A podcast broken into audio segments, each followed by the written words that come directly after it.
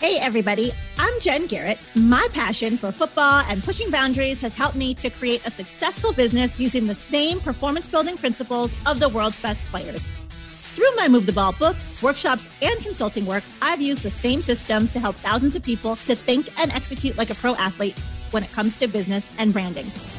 Now, I'm on a mission to help you utilize those tools and strategies to elevate your hustle and get you across the goal line.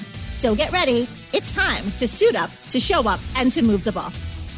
Hey, ballers. It's great to be back with you for another episode of Move the Ball. If this is your first time listening, welcome. And if you've been a part of the Move the Ball movement for quite some time, welcome back. I'm glad that you are here with us today.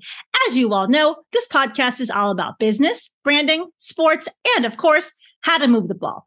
A few things before we get into today's episode. First, if you have not already done so, make sure that you subscribe to the podcast so that you never miss an episode and also share the show with a few friends. Secondly, you all know that the football season has recently kicked off. And one other thing that has kicked off is the release of the Move the Ball merchandise fall collection. There's a link in the show notes, but if you go to wemovetheball.com, you can check out all the new pieces, pick up some of the latest swag and continue to rock that you're a part of the Move the Ball movement. I've designed some cool, fun pieces, so I think you'll like checking them out. And then lastly, if you follow me on social media, you've probably seen that things are progressing with launching my new book, Dominate the Game, How Life Changes When You Show Up. And if you want to join me on the journey, get some behind the scenes looks and insider tips about the book, maybe get some freebies along the way, go to dominateandmove.com. There's also a link in the show notes for that and join me on the mailing list. All right. For today's episode, I've got an incredible guest joining us inside the huddle with us today and ready to share his perspectives, his insights, and experiences, and what he has done to move the ball is Irving Fryar. Irv, welcome to the show. Hey, what's going on? I love that title, the book, the whole concept, Move the Ball. That's just a statement of hope where we always maintain our hope because when we give up hope, when we release hope, then progress ceases. So continue to hope and then your hope you can move the ball, keep the Absolutely, ball moving. Absolutely, yeah. I like that. I love that. But but thanks for asking me to be on today. I love it. And I'm so glad to have you here with us. And we spoke probably a week and a half, two weeks ago, and we were talking about you're from New Jersey. And so yes. you got to let me take a trip down memory lane. And so I was really excited. It was, it was, fun to do that. So I appreciate, I told you that before. I appreciate our conversation and mm-hmm. just kind of getting to take that trip down some old memories, some fun yeah. memories. So let me share a little bit about your background for our listeners before we get into our conversation. Irv is a retired NFL wide receiver who played college football at the University of Nebraska, where he was recognized as an All American. Irv was drafted as the first overall pick in the 1984 draft by the New England Patriots. During Irv's 17 seasons in the league, he was a five time Pro Bowler, had multiple 1,000 yard receiving seasons. In addition to playing for New England, he also played for the Miami Dolphins, the Philadelphia Eagles, and the then called Washington Redskins. All right, Irv, are you ready to move the ball? I'm ready to move the ball. Let's move the ball. good, good. Let's go. So you played football at Nebraska. Yeah. And I want to get into your football journey here in just a minute. But before we do that, I just want to take a quick moment and give a special shout out to Mickey Joseph, which I'm sure yes. many listening are aware that recently Mickey was named the interim head coach. Mickey was the first African American head coach for any sport yes. at Nebraska in their entire history. So, I mean, it's a great accomplishment. He's paving the way there. So, a huge shout out to Mick. He definitely moves the ball, and I'm excited for him and we want to make sure, particularly those of us of African American descent, we want to make sure we support him in this assignment that he has. He has a, a major, major task that he's undertaking that he's kind of been not thrust into, but I'm sure that's something that he's been aspiring to do, and that's be a head coach. So we want to wish him all the luck. We want to pray for him we're making history right in front of our eyes. Absolutely. I'm definitely excited to see his journey here this football season. And Mick was actually on the show last season, for those that might not be familiar. Uh, we had a great chat. He was with LSU at the time. We talked about him, his journey in the mm-hmm. football mm-hmm. career from playing at Nebraska as well to being a coach, winning a national championship at LSU. Right. And so I'm excited to see where he goes next with this new assignment and right. what he does at Nebraska. And so for those that listen to the show regularly, I'd encourage you to go back and listen to that episode. If you haven't checked it out, Mick does a great job. And so I will also put a link in the show notes for that episode to make it easy since it's been a while since we did the show and you can go have a listen. Yeah. All right, Irv. Now we're going to keep things moving and talk about your journey. so you're familiar with my story. I mean, I've been in love with football my entire life, even though I didn't grow up in a football family. Been a student of the game since I was four. You being someone who has spent a considerable amount of time around the sport, what was it for you that made you excited about the game? Well, I mean, it's just challenging. The things that you have to deal with from preparation to go out in the field and perform to the obstacles of actually performing and then having to deal with the outcome of whatever the reality turns out to be, whether it's a winner or a loss. Those are attributes that sports develop in people that actually can be carried over into real life. As we know, sports are for young people. when we get old, we can't do what we were able to do when we we're younger. So for most of us, even though I played 17 years in the NFL, when I retired, I was still a young man. I was in my latter 30s, but I still had the rest of my life to live. And those characteristics that I learned in sports, you know, I was able to take those and use that same energy, that same focus, that same determination, that same ability to deal with the realities that happen in life with the ups and the downs. I was able to transition those into what people will call normal life, but life after football and use them to be successful. So that's what I love most about sports. That's what I love most about football.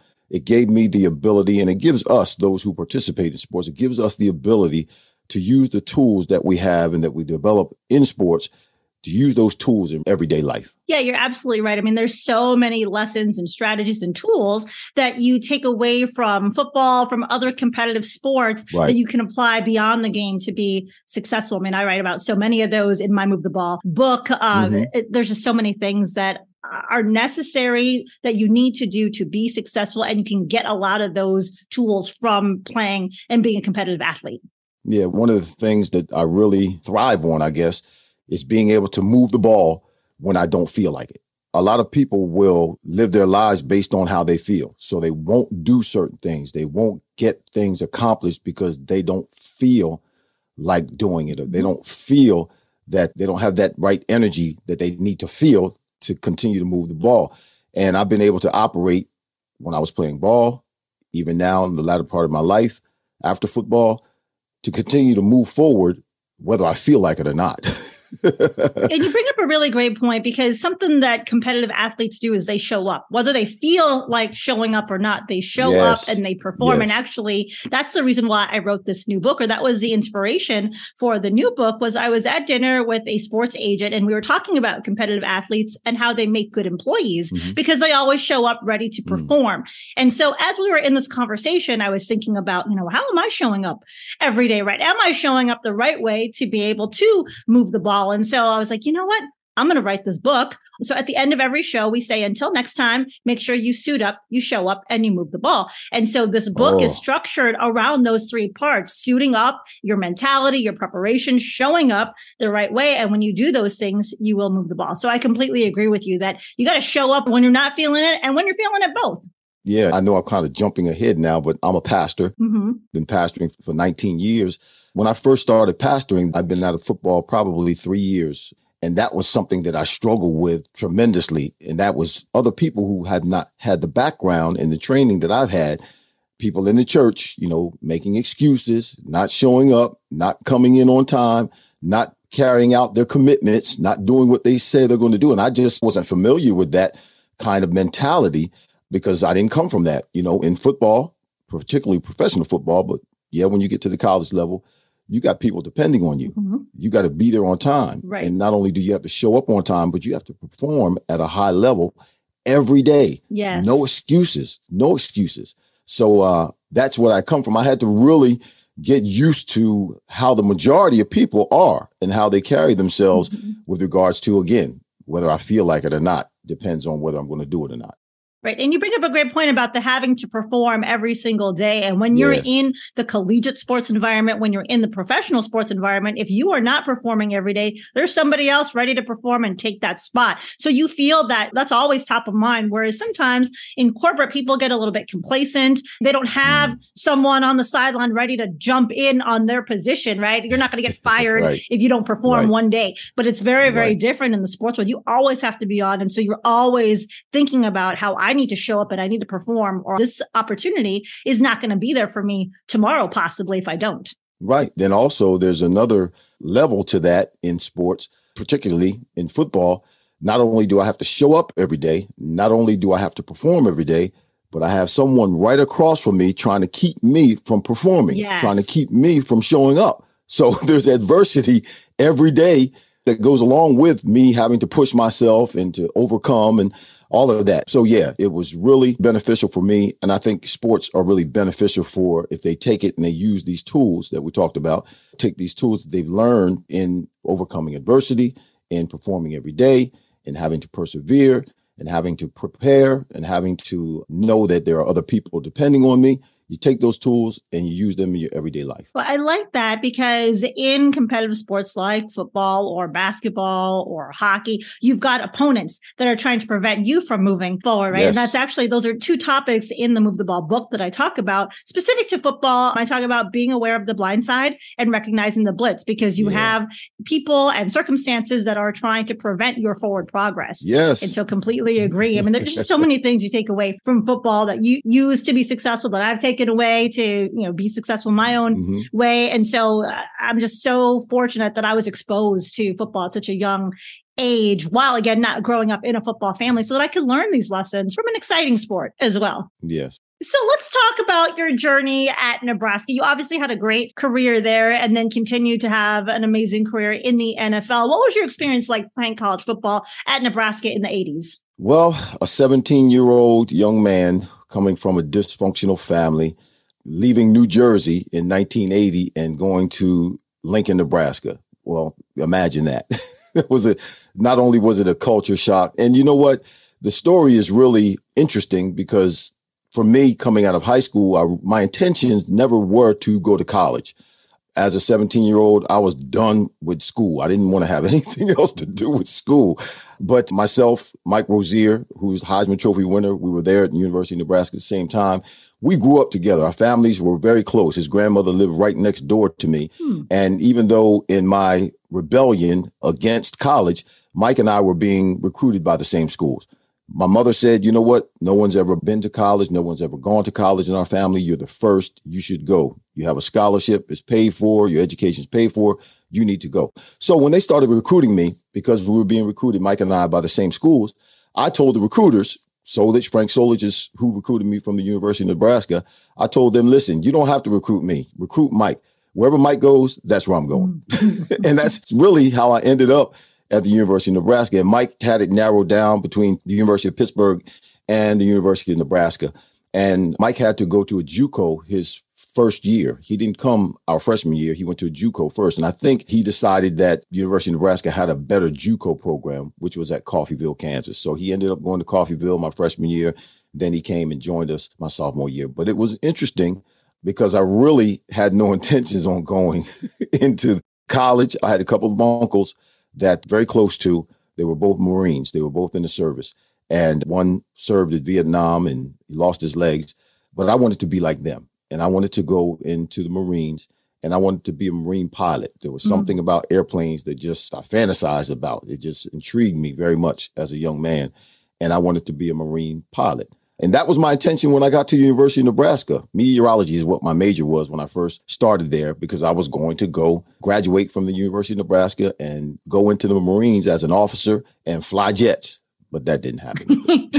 well, I can I can relate to that because I wanted to be an Air Force pilot, a fighter pilot. Oh, right. I was a See, that's why we clicked. Yes. That's why we clicked. That's yeah. Yes, didn't go that path. I am an Army lawyer, so I'm a judge advocate serving. So you know, I did get to do another form of military service, nice. and I appreciate your uncle's service as well. Mm-hmm. So you're at Nebraska you transition into the NFL, you're the first overall pick. How do you feel the Nebraska program prepared you for that next level of being a professional football player and being, you know, a top draft pick too? Well, just the level of professionalism and excellence at the University of Nebraska. When I went to the New England Patriots, it was kind of like a step backwards in terms of facilities, in terms of things that were available to you. I had much more available to me that would enhance my ability to play football, enhance my mental capacity at the University of Nebraska. So the transition in terms of the external factors were pretty much a step backwards for me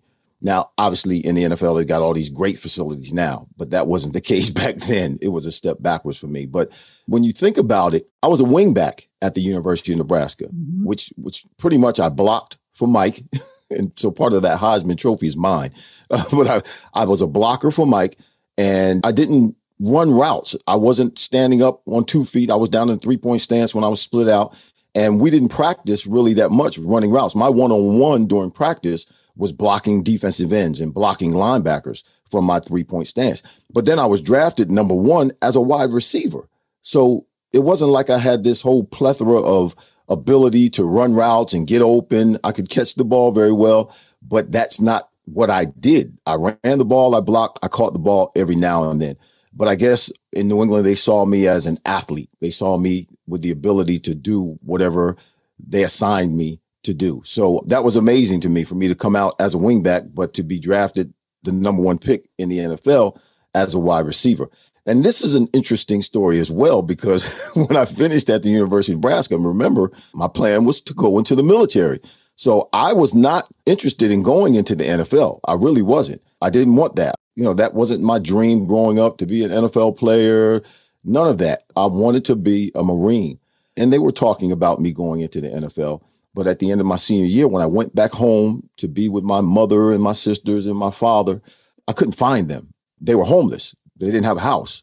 So again, my mother, she cornered me and she said, listen, they're talking about drafting you.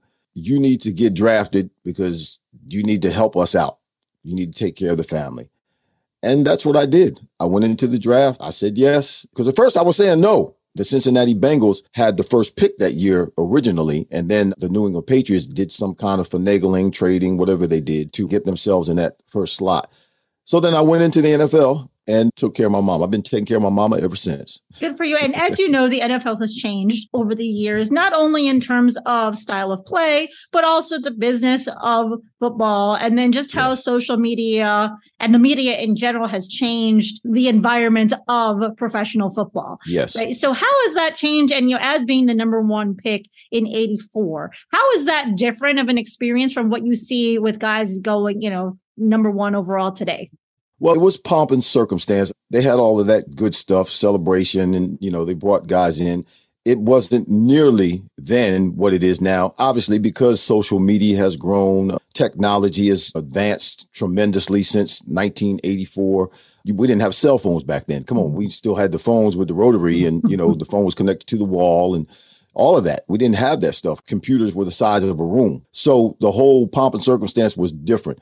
Yes, they brought me in. And actually, for me, I had already signed my contract before the draft. I signed my contract on April 10th, I believe it was, of that particular year, which was about a month before the actual draft took place, I believe. I'm not sure how many days it was, but I actually had signed my contract and received my signing bonus and all of that before the draft. So for me, it was just going through the motions. I showed up. They already knew that I was the number one pick.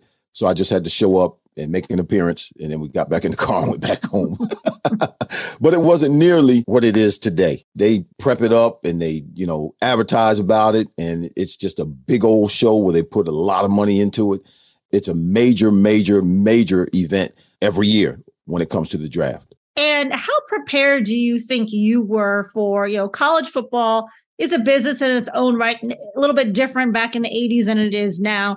NFL is a business, as we know. Like, how prepared were you for the business of this profession coming out of college and making that transition into the league? I wasn't prepared at all. Not at all. The NFL is doing a great job of preparing these college athletes for the responsibility in moving to the next level in their transition from college to professional football. So they have programs in place now that help the mindset of these young athletes. But back then, there were no programs. I didn't know anybody, wasn't familiar with anybody who had ever taken that journey before. Mm-hmm. So I really pretty much was on my own. And to the fault of that whole situation, given the fact that, you know, I'm this NFL player, I've got a little bit of money now, people pretty much didn't give me advice they just kind of followed me and let me do what it is I wanted to do. And that wasn't good either because I didn't know what I was doing. Mm-hmm. So um, for me, I didn't have any guidance. I didn't have a, a mentor. I didn't have someone to tell me or to show me to advise me, to point me in the right direction. I had to try to figure it out, and I never really figured it out, mm-hmm. but I tried had to try to figure it out via a lot of mistakes, via a lot of mistakes. Because if you don't have that guidance, and like I said, there's a lot of programs that are made available that are even kind of mandatory for some of these young athletes now that the NFL provides. But if you don't have that guidance, you come from a dysfunctional background, which a lot of us do. We all have dysfunction in our family, in our upbringings, in our mentalities, our mindsets, our psyche. And then you throw a bunch of money, particularly these days, all the money they're making now, you throw money on top of that, man, that's throwing gas on a fire. it's throwing gas on a fire. For sure. And what do you think the biggest uh, eye opening experience was for you or the biggest struggle as you transitioned into the league? For me, I never saw myself as a professional athlete. I always saw myself as Irving Fryar from Mount Holly, New Jersey. And people didn't see me that way. Mm-hmm. So because people didn't see me that way, and people don't see professional athletes as normal, as just the guy who grew up down the street. And because they don't see, there's a certain perception, there's a certain expectation that people have from you. And it's those expectations are high.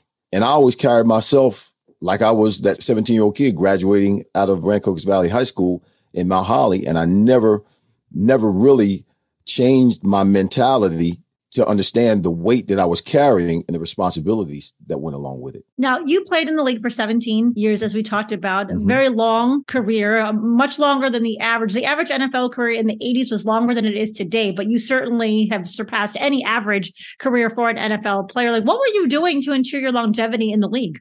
Well, at the beginning of my career, I wasn't doing anything. I was I was just ripping and running all the time. And then, you know, probably about maybe midway through my career is when the athletes started training all season long and they started, you know, talking about eating right and exercising and special training and specific position training and all that kind of stuff. And that's when the game actually began to change, particularly from a running first, passing second game, old fashioned smash mouth football to this throw the ball 70 times in a game type of league now that we have. So all of that kind of started midway through my career. My first half of my career was old school smash mouth, and that's what I did in New England. I was a blocker. I caught the ball every now and then. There was another receiver, Stanley Morgan, some other receivers. We didn't catch a whole lot of balls, but the change it was gradual, and as the league changed and athletes changed, I changed to keep up with that. So again, at first for me, I wasn't doing anything to create longevity. But midway through my career, of course, the training during the off season and trying to eat right and the mentality that you needed to have to go out and play and prepare to play and play at a high level, that started transitioning for me. But the reality of the situation, and this is just me, this is just my philosophy. It's old school. They don't do this today. But for me, playing a long time was just a mindset. You know, I played with injuries. I played with pain. I played hurt. I played at times when I shouldn't have been playing. They say there's a fine line between being tough and being stupid. And a lot of times I thought I was being tough, but I was really being stupid. But God took care of me and I never really got any injuries to the point to where I had to retire or anything that's really hindering me now in terms of my daily activities. But it really was for me a mindset that I'm not going to get hurt, that I'm going to play every play. And that's different now too. Mm-hmm. If you look at my career, for those 17 years, the number of offensive plays that were executed on the field, I didn't come out of the game. I probably played 90 plus percent of the offensive plays on every team that I played on every year. So for me, it was a mentality and that whole routine of exercising and preparing yourself with specific trainers and doing all that kind of stuff that they do now. And obviously, we didn't have bands and things like that that they have now. That started for me about halfway through. And there's something else that you mentioned that I wanted to bring up. When you were talking about being drafted by New England, you had mentioned that they picked you up as a wide receiver, but that's mm-hmm. not what you had really played in college. Right. And uh, a number of guys that have had on the show before will talk about understanding your role on the team and your assignment and the value that you bring to the team is important. And that's helped them to be able to continue their longevity in the league. And so you also mentioned just a few minutes ago about how you would change when things change as well, the environment changed. And I think it's important for people, no no matter whether you're a football player or someone off the field, to recognize the environment that you're in and the changes that might occur. And how do you continue to bring value in those changing environments? And so, and, and then doing what you need to do to ensure that you're bringing that value, right? In your right. case, it's about, you know, the nutrition, the exercise, the therapy, all of those things for us off the field. You know, how are you bringing value to your teams if you're in the corporate or even as if you're the boss, right? You're an entrepreneur. Like, what are you doing? How are you showing up to yeah. be able to continue to move forward? And are you focused on the right things? Are you working on the right skills that are going to help you to continue to advance and be successful in your career, in your business, or whatever? That's right, because the world continues to change. Yes. And we have to be able to adapt to those changes. I mean, I'll go back to the church. It's one of the biggest challenges we have right now in the church. COVID obviously shut a lot of things down. No, not a lot of things, everything. Mm-hmm. Put everything on pause. It really did. And particularly for us who are pastoring, those of us who have churches, it changed the game for us. Yes. Instead of coming to the sanctuary and having worship services in person, most churches weren't able to do that.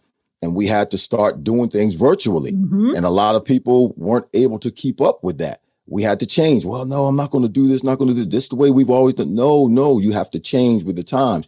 And now that we're virtual, now we're back in person, but we also have to maintain that virtual presence because there are people who are watching my services now all across the country that weren't watching before. Not that we got these great numbers of people, we don't, but we've been able to minister to people now virtually because times change and we adapted right. and we continue to present that value, to present values to people, to present value to the gospel what are you bringing to the table as you adapt? You can't just, if you always do what you've always done, you're always going to get what you've always gotten and you always be where you've always been. And that's stuck in the same place. Right. I love that. I love, can you write that down for me and, uh, send that I'll, I'll, to me? I'll text it to you. Thank you. No, I thought that was great. But but you're absolutely right. I mean, when you've seen businesses that don't adapt and so they go by the wayside, right? I mean, right. IBM yeah. was one of those yeah. that in, in the 80s was a great company for well, they did not adapt. And so they kind of went through their point. Up. And then they yeah. reinvented themselves, got more in the analytics. They had Watson and all these things now. But there was a right. period that they did not change when the times required it. And change That's isn't right. bad, especially with you know going virtual too. I mean, yes, you didn't have people you could see face to face, but now you can reach people across the nation, across the globe, across the, because across the world, because yeah. you're using technology. Yes, it's adapt and adjust. You know, change is not always bad. There are some things, yes, that change that aren't necessarily good. And don't get me wrong, you know, people use technology for the wrong reasons, you yes. know, but people use these virtual meetings and virtual appearances for the wrong reasons. There are people who are not doing the right things with them, but you can use the advancement of technology to enhance whatever it is you're doing and do it the right way and do it for a good purpose. For sure. And I mean, I'm just from a podcasting standpoint, you're a podcaster, I'm a podcaster. There are some podcasts that only record in person. It's harder to do it in person because logistically, people either need to be in your area or they have to travel. Whereas if you use technology to record, then you can connect with anybody across the globe. Anywhere at any time. Yes. Technology is phenomenal. It's just phenomenal. for a while, I was doing services here from my studio. So I could see all the comments and respond to the comments.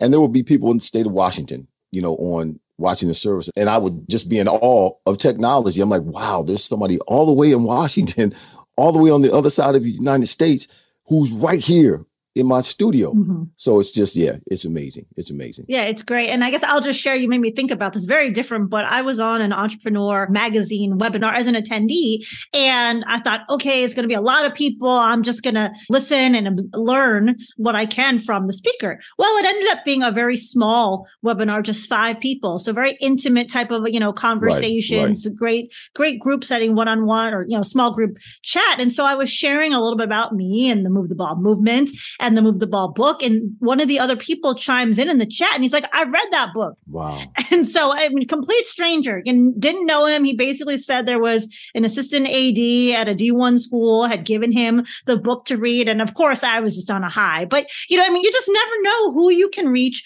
who you can impact, but it's through technology that allows you to connect with people that you may never have gotten to meet face to face. Yeah, it's just awesome. Yep, it's awesome For sure. So I want to talk just a little bit more about your football career. So you mm-hmm. played for the Patriots for many, many years, included yes. in your time with the Patriots. You got to play in the Super Bowl against my team, the Chicago Bears. And fortunately for me, boo, we had a favorable boo, outcome. Boo. but, but, what was it like? I mean, being able to play, I mean, it, that's the big deal, right? Like everybody wants to try to get to the Super Bowl. It's the biggest stage on the biggest platform yeah. in the NFL. What was it like playing in the Super Bowl? Well, obviously, it's a bad memory for me. I'm sorry. but, but I mean, and that's how I am. You know, for the most part, when people ask me about my career, you know, I don't ponder the good things that happen, you know, touchdowns and games we won, we just squeaked through or whatever.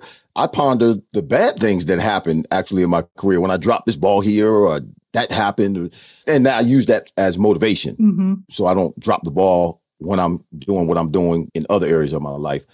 What I remember about that game, and I happened to see it probably maybe about a year ago, was on TV on some of the flashback games they put on TV. We played bad. We were on a roll. We were a wild card team in the playoffs. We went on the road, won all these games, and we really did not play within our character. We fumbled the ball. We threw a couple of interceptions. We dropped balls.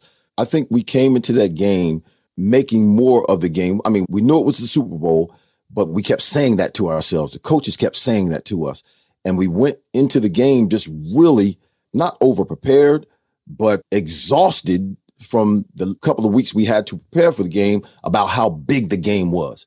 We didn't approach it like it was just, you hear people say, well, it doesn't matter how big the game is. You got to approach it mentally and psychologically like it's just a regular game. Right. Because that's what it is. You got to go out and perform like you do in a regular game. Don't think too much of it. And I think we put too much weight and too much focus into the fact that it was the Super Bowl. Mm-hmm. And we just went and I believe we tried too hard. We tried to do too much. We put way too much into it and we ended up stepping on our own toes and tripping ourselves. So that's really what I remember that game. But the Bears, I'm not so sure anybody would have beaten them back then. They were a great team. Walter Payton, the refrigerator, those cats were great. It was a learning experience for us but it was a bad time. it was a bad game. well, I'm yes, sorry to I bring too, up that so memory. I'm grateful. Listen, I'm grateful because in my 17 years in the NFL, that was the only time I got to a Super Bowl. Never got close after that. And hats off to the, I mean, these teams that go to the Super Bowl, Tom Brady, New England Patriots, they go again and again and again. Even the Buffalo Bills back in the 90s when they went four seasons in a row, they played in the Super Bowl. They didn't win, but just to get their four seasons in a row, they were the best team in the NFL during that era, though they did not win a Super Bowl. And then there you have guys who happen to wind up on a team, the right place at the right time. They might even be on the practice squad. Right. And that team goes to the Super Bowl and they're walking around with a Super Bowl ring. So you do have to cherish the moment. And I do cherish the fact that we did make it. I did catch a touchdown in the Super Bowl. I'm the first New England Patriot to ever catch a touchdown pass in the Super Bowl. So yes. I, I, can hang my hat on that. but uh, but yeah, it was it was an experience. I think we just really overplayed that and really made too much of it and really did not play down at the level that we really could have played at or what, that we were playing. Made a lot of mistakes a lot of mistakes. I love the perspective of, you know, just cherishing the moments. Not everybody gets to make it to a Super Bowl. And I had a guest on the show in season one who played Major League Baseball, played for the Philadelphia Phillies, went to the World Series, they did not win. And, you know, they, they have rings for the team, the non-winning team. And, and you know, he that's had run, his ring, right? Up. That's the runner right? and he had his ring and he was just like, man, this sucks. I get to wear not the winning ring, right? And someone had commented to him about the ring. It was someone that he looked up to during his playing career. And he was like, you might not have won, but in my 20 years playing Major League Baseball, I never made it to a mm, World Series. Right. And so, you know, you just need to appreciate the right. moment for yeah. what it is, yeah. even if the outcome was not favorable or the way that you want it. And, and that's whether you're playing a Super Bowl, a World Series, or just going through life. When we don't have the outcomes that we want, that doesn't mean that we waste the moments, right? right we appreciate those. We take what we can from those experiences. We should be able to be content. We're always trying to move the ball. Yes. We're always trying to get better. We're always trying to do better we're always trying to advance, go to another level, but we also have to be able to take the time to smell the roses and appreciate and be content, not satisfied, but be able to be content with where we are. For sure. And what we have. Yeah. So, yeah, I do appreciate it because a lot of people remember that game. A lot of people bring that game up. And I try not to be negative about it, but I mean, there's no positive for us because we lost the game. But yeah, I got a chance to meet and play against Walter Payton. I mean, that cat was phenomenal. He was a great man, not just a great football player, but he was a great man. I got a chance to play against one of the greatest teams that ever played in the Super Bowl, and that was the Bears. Absolutely, you won't find any disagreement from me on that characterization. It was definitely a great. Well, what's great hey? team. Well, what's going on with him now? well, yeah, we'll Well. see. We're we're cherishing the moments. Yeah. cherishing. The I was just talking to somebody yesterday at a golf tournament.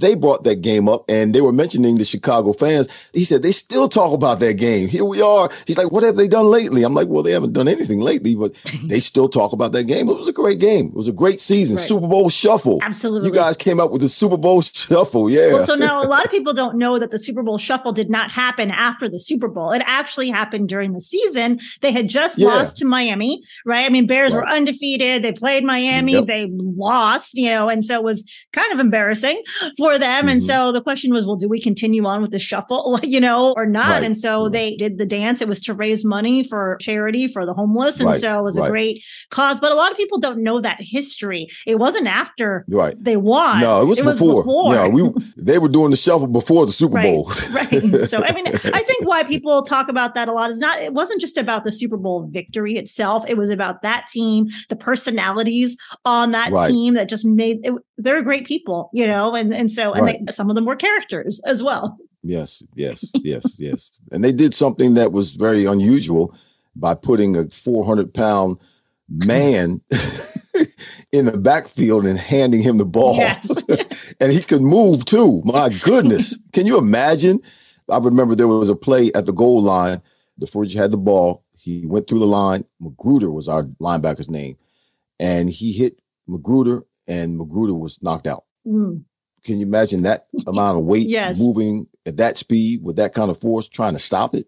I think the other thing that made the Bears a great team is that fans could really connect to the personalities of the players on the team. Whereas in today's day, you've got social media, and yeah, I mean, you can interact right on Right. Twitter or Instagram Right. or whatever with Right. players and see windows in their life. You didn't have that social media back then, but people still felt like they were connected to, even if they didn't know them, right? Like you felt that connection to those players. Mhm. Well, Jim McMahon was quite the character. Yeah, yeah, yes, he was well, I should say he is quite Yes. character. for sure, for sure. Have you ever met him before? I have not, but hopefully one day I'll, I'll get a chance to meet him. Be prepared. Okay. Okay. so let's talk about your transition beyond football. So the time has come. You've obviously had a great career. We already talked about, you know, 17 years in the league. I mentioned when I read your bio, five time Pro Bowler, had multiple thousand yard seasons. Like the time has come. You're hanging up the cleats. What's next for you? You obviously, you know, have gone into the world of ministry as well, but talk to us about that journey. Well, at first, ministry was not a focus. Ministry was not the target. When I first retired, I went into football analysis at CNNSI, and it was myself, Trev Alberts, who is now the AD at the University of Nebraska, and uh, Bob Lorenz. It was down in Atlanta, and we did a show every uh, Sunday morning live from nine to ten o'clock. Was live, so I was doing that, and then it was going well, and that's kind of what I thought I was going to be doing. Getting ready to sign my next year's contract, and then AOL came in, bought out CNNSI, and shut everything down. So then I took a job here locally in Philadelphia with uh, WPVI, ABC, Channel 6. And I was kind of a sports beat guy with the Eagles and all the sports here in Philadelphia. And I did that for a year. And then the Lord spoke and said, He called me to pastor the church. I was already ministering, I was always li- already licensed as a minister. But then he spoke and called me to pastor. And I had a issue, I had a challenge in front of me because now WPVI was wanted to make me the weekend anchor for sports. That's what they wanted me to do. But the weekends are church. So I had to make a decision. I hope and pray that I chose the right thing. but, had, but but had I chosen, you know, to do the weekend anchor, I would have been doing it. I could have been retired by now and had a nice pension. but I'm still with the church. so I chose I did what God said do.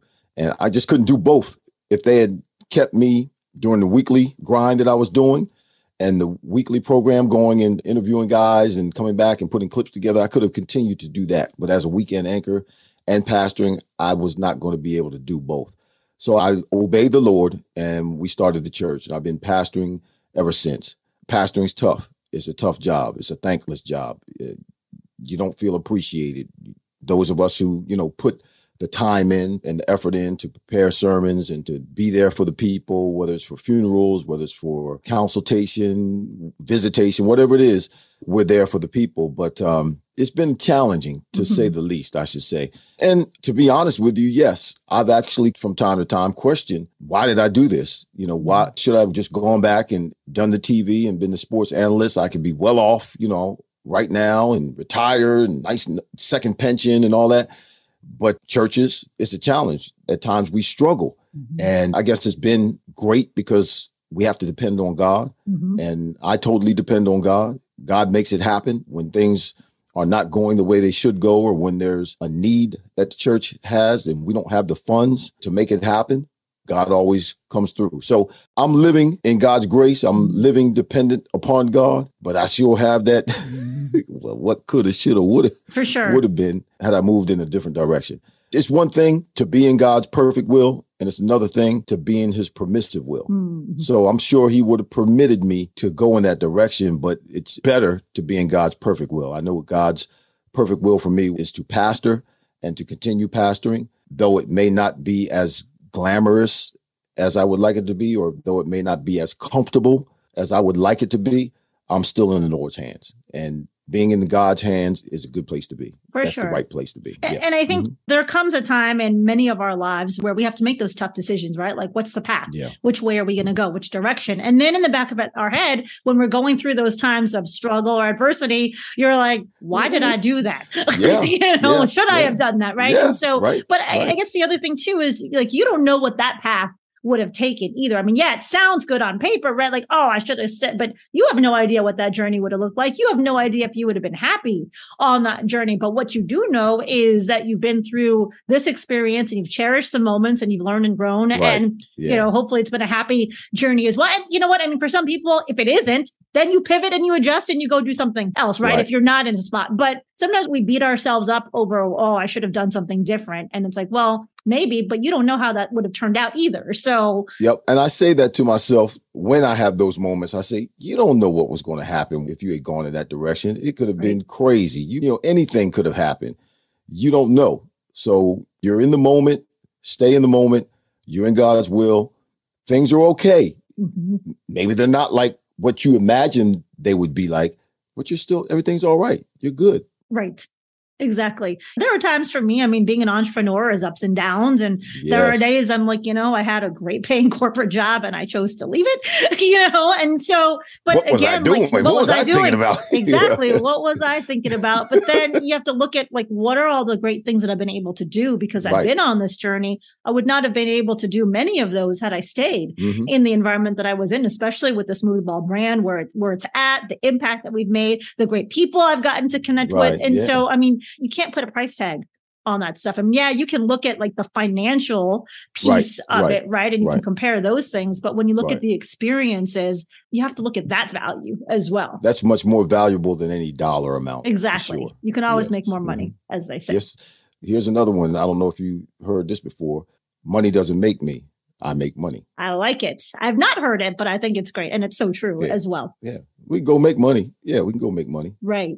So let's talk about your podcast since you are a fellow podcaster. I know you've been doing it here for about a year, a little bit over Yes. a year. It's called yes. The Fryar Place. Like, why did you want to get into podcasting and tell us a little bit more about your show? Well, again, it, it started in a different area, going back to COVID and the church. When COVID hit and everything got shut down, as we began to, we had just started at that time creating a presentation virtually. And we were doing it with my phone and my sister's phone. So her phone would be on Instagram and my phone would be on the church's Facebook page. And we were doing our virtual services live via our phones. Then COVID hit. So now we have to go completely virtual. So I was able to get an investor who came in and invested money in our services so that we were able to get cameras and everything we needed to make it look real professional Mhm. virtually. So we did that. Now it looks good, sounds good, everything's good. We're competitive with some of the other ministries because in this day and age, people listen to what they see. And let me say that as they're scrolling on their phone, whether it's YouTube or Facebook, they have that little icon that's the horn. They have the slash through it because the volume is off. Mm-hmm. But as they're scrolling, they see something that's interesting. Then they hit that little horn and they start listening to it. So if your presentation doesn't look good, they're not going to stop and listen to it. So they listen to what they see. So we had it down at the church. But for Bible studies, I was still doing Bible study with my phone at home. Mm-hmm. And I wanted the same quality for Bible study that I had in the church. So I searched around. I found a pastor friend of mine who was doing this. I use a software called Ecamm. He was using Ecamm. He was home. It looked great, great sound, great picture. So I started investing in Ecamm. Originally building the studio for the church. Mm-hmm. Then the Lord spoke again. He said, listen, go ahead and start a podcast. What am I going to call it? Call it the Fryar Place, where the conversations are fire. What is it going to be about, God?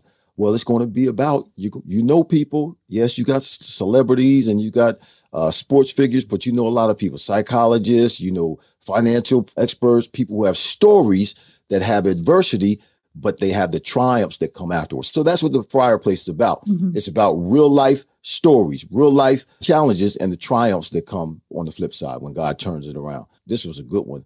I had Andre Reed on one time, mm-hmm. and Andre sent me a clip of him being baptized in the Jordan River. Mm. And I was able to throw that up and show that to the people during the podcast. And we go live. We're live every Friday at 12 noon mm-hmm. Eastern Standard Time. And the reason I'm live, I have some great people on. We get a chance to interact with the people live so the people can ask their questions. I throw it up on the screen and my guests can actually respond to their question as opposed to them, you know, just seeing it at some point and not really being able to interact with the people. So it's been great. It's been great. We just reached a thousand subscribers. My goal was to do that in a year. It took us a year and two months to do it, but we got it done. And we're going to continue to move forward. It's called The Fryar Place. It's on YouTube. You go to YouTube and search the Fryar Place. That's F R Y A R. Search the Fryar Place and please subscribe. Like you said, hit the like button, hit the subscription button, and uh, notifications button so you won't miss a show. And we'll be sure to have your show in our show notes so that way people can check out your show as well. So, what I want to do now to close our show is I want to run you through my two minute drill and ask you some fun questions. Are you ready? I think so.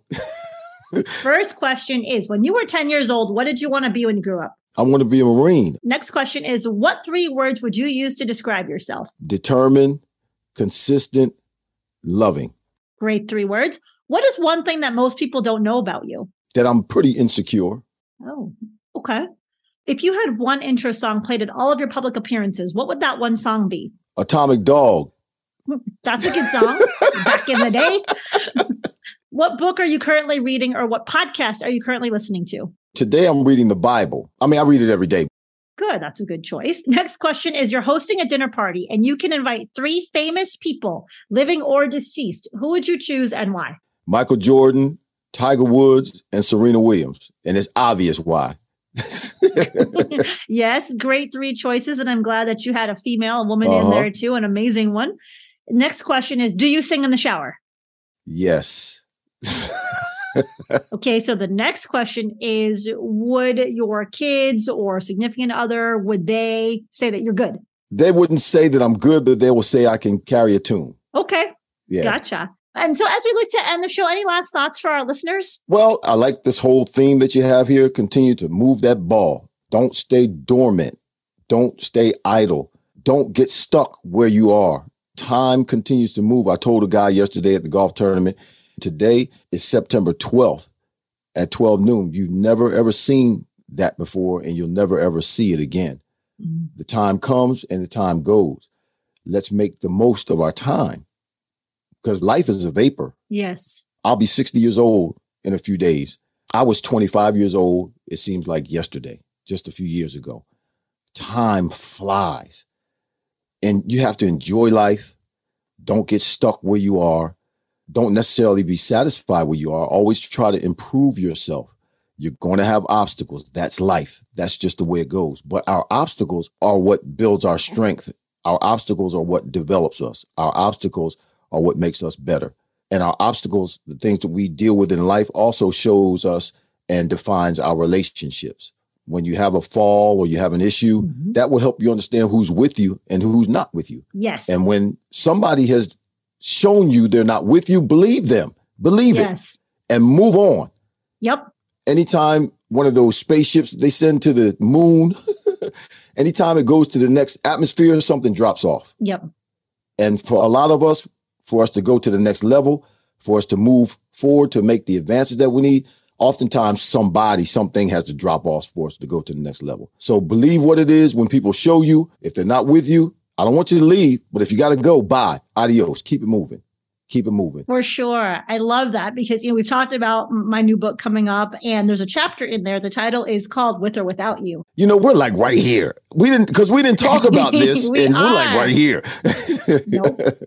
We are, yes. And so that the book is all about there are people that are meant to be on the journey with you. There are people that aren't. And there are people that are meant to be there for a certain point in time and that's it, or a certain duration. And then that's their it. time is done. Right. And, you know, not all relationships continue in perpetuity.